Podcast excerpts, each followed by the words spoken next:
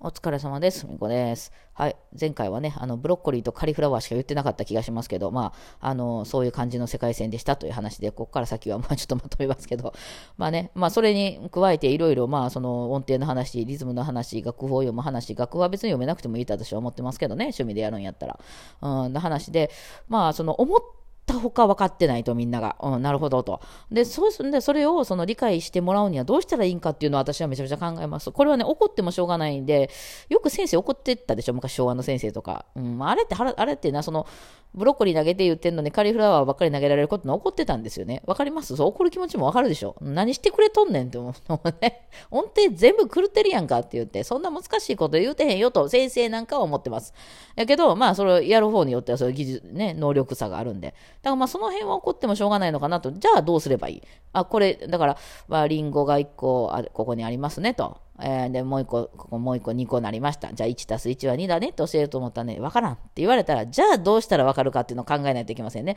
自分の中では一番噛み砕いたつもりやったんやけど、それでもわからんとなったら、どうしたらわかるかなと。うん、あとはね、あの、やっぱりそう楽器なんで、ちょっとあの、なんていうんですかね、あの、1番、F を G のネジに差し込みますとかね、2番、えー、この棚を、えー、セットしますみたいな、そんなんじゃなくて、あの、なん、なんていうのかな、自転車乗るときとか、泳ぐときとか、スノボ乗るときみたいな雰囲気に近いと私は思ってるんですよ。なんかこう、あの、いろいろこう、こけながらこう、いろいろやってるうちに、ああ、はいはいはい、わかった、みたいな、その、これやって、これやって、これやったらできます、泳げますとかじゃなくて、とりあえずまあ入ってみて、なんか、いや、まあちょ、溺れそうみたいになって、やってるうちに、あ、なるほど、ここをこうすればいいのかみたいな、なんかこう、これしながらこれして、これしながらこれして、同時進行でこういろいろやってって、ね、ピアノなんかでも左手と右手とやってることちゃいますからね、ちょっとどういうことってなりますけど、そういうの、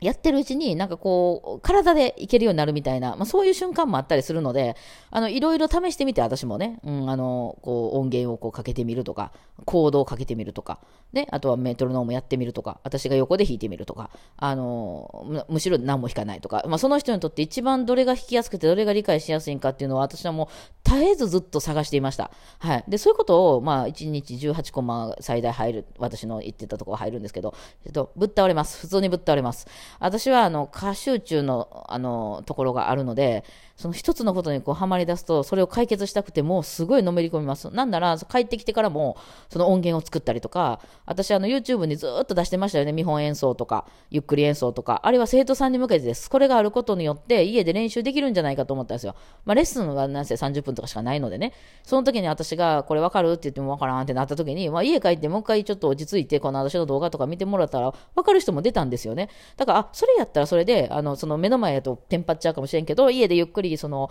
あの練習するようにあった方がいいんじゃないかとかとかって、まあ、それで掛け中って時間外労働ですよね。うん。残業代は別に特に出てません。はい。なので、やった結果、これってね、めっちゃ疲れちゃうんですよね。ヤマハ時代はそれやった結果、私はちょっと体壊してしまいました。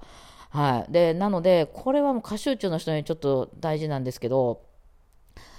あの適当に手を抜かないといけないんです。あの、あなたおいくらもらってるんですか？なんですよね、そこで。え30分のレッスンで、もう大手楽器店で、まあその、ね、上級とか中級とかとよってまたね、なん違うんですけど、大体ね、30分で自分のとこにチャリンって入ってくるのは、1300円から2000円ぐらいの間というところです。そのなんやかんや設備費とか引かれてね。なので、その分のお金の、の超えてるんです、どう考えたって。でもやっぱ音楽のことやからね、こっちもね、気合入るんで、やっぱやってあげたいなと思ったりするんですよ。時間とお金が永遠にあればね、あの、その音源作ってきてあげたりね、練習用のセットを作ってきてあげたりね、こうやったら作れるよとか、楽譜もそんな見にくいの持たんとこれやったら見やすいんちゃうかって私が家でポチポチ打ち込んでね、それを差し上げたりとか、で、やること思ったらいくらでもできるわけですよ。でもそれしてるとこっちが倒れます。はい。だからこれも先生に言いたいんですけど、あの、もろてるお金だけの活動でいいですよっていうとこなんですよ。でもそれはもちろんやってやれたら生徒さんも喜びますよ。それは全部ね。あのー、あれですあのー、貢、ぎ物をいっぱい持っていったら、それ貢がれた人はありがとうって言うかもしれないけど、それでこっちが倒れてしまう。だから体力ある人はできるのかな、これ。でも私はやっぱしっかり寝ないといけなかったりしたので、その結果、まあその、ね、うん、あの、倒れたので、そこはね、ちょっとやっぱね、体力温存で、今日は18人見るんやぞと、あの、初めの1人、2人、3人でカリフラカリフラワー投げられまくって、もう疲れた、無理だ、みたいになってたら、もう最後らへん気を失いそうに、初めの頃私もう気を失ってましたからね、最後らへんね。申し訳ないけど、最後から2番目ぐらいの生徒さんとかでも意識なかったですからね。で、一番最後の生徒さんは終わりやっていう意識のもとで、よし、立つぞっていう、なんか、立ち上がるぞってなってね、うん、っていう感じになってたんですけど、まあ、それじゃね、生徒さん的にはね、それは同じお金出して習いに来てるわけでは困るんで、やっぱりね、そその、体力見ないといけないっていうのがあって、あの、それは考えるようになりました。だからやろうと思ったらもっとすごいできるけども、そこはやっぱりこんだけ教えてるんやから、それだけのクオリティになりますよということで、うんですね。まあ、あの、重ねてるうちにね、うん、あの、前、大体同じ曲やってることが多いから、あの、ね、あの、前使ったやつとか使えたりするんで、あ一回、まあ、一回ちょっと頑張っとけば、うん、マイナー、あまりにもマイナーな曲とかじゃなければね、よかったりはしますけど、本来であればね、もっとなんか、先生、この曲見たいですって言って、めっちゃバンドピースみたいなんで、なんか30ページあるみたいな、めっちゃこれ、バイオリン弾こう思ったら、どんだけ踏みくりせなあかんねみたいな楽譜持ってこられた場合とかでも、それは私が書き直してあげればね、パッと見やすくなるし、伴奏も何や作ってあげればいいですよ。でも、それの時間、私、あるんですか？っていう、その体力も時間もあるんですか？っていうところを考えないといけなくて、で、会社的にはね、あの、休まずにちゃんとレッスン、仕事に出てきてる人を求めてますよね。当たり前やけど。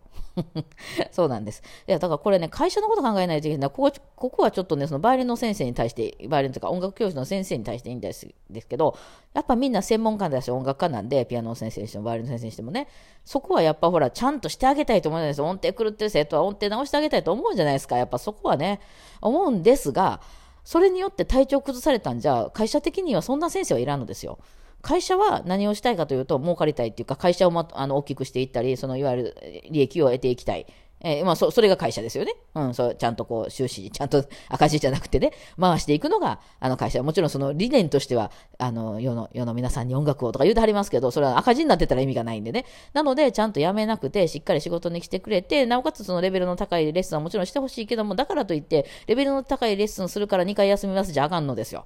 で、その、そうな、会社的にはやっぱり生徒さんが辞めないこと、辞めてもすぐ次の生徒さんが入ってくること。で、その、みんなから、あの、いい先生ね、だからその変に真実を求めるあまり厳しいレッスンを、音程全部狂ってる直しといてっていう人よりかは楽しくて、どんどん生徒が辞めなくて、あの先生楽しいよね、発表会も出る出るみたいな、発表会出るの何ぼか取られますからね。うん、そう。っていう生徒、の先生を求められます、うん、教室からは。だから、ちゃんとそこで首をつなげようと思ったら、あの会社の言う通りは、会社の言うことは聞かないといけないわけで、だってそこに雇われてるわけですからね。から会社の意向もちゃんと、あの、あのこっちがねお金あのその音楽的な技術をその伝えるものだけではないということですよね。だからしっかり休まずご機嫌できて、えー、生徒さんからもあの先生楽しいねって言われてレッスンを展開するっていうのが大手音楽教室を講師に求められた講師像ですね。だからまあその辺はバイオリンの先生はバイオリンの先生っぽい格好してくださいっていうのはそういうとこでしょう。私は全然それできなかったけど、あのー、そういうね、バイオリンの先生ってこんな感じだなってね、あの、あのカーディガン、カーディガンとか、紺のスカートに白いブラス着てカーディガンとか着てそうみたいな、だからそういうイメージ、イメージもあるじゃないですか、それね、やっぱね。うん。そう、イメージの話でいいならちょっと話それますけど、あのー、筋トレがバイオリンのイメージじゃないんやろうな。筋トレっていうのは、そのあれね、バイオリンの、あの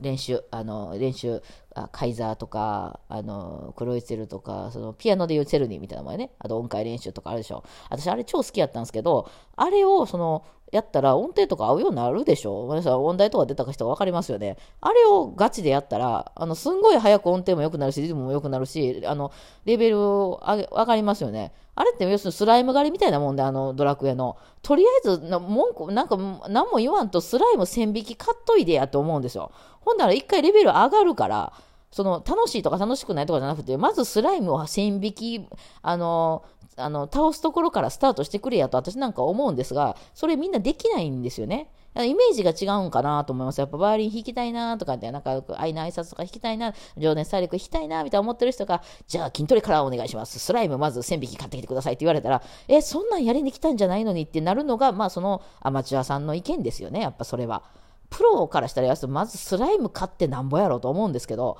そこじゃないみたいでね。だからそこは結局理解で、スライム狩りを実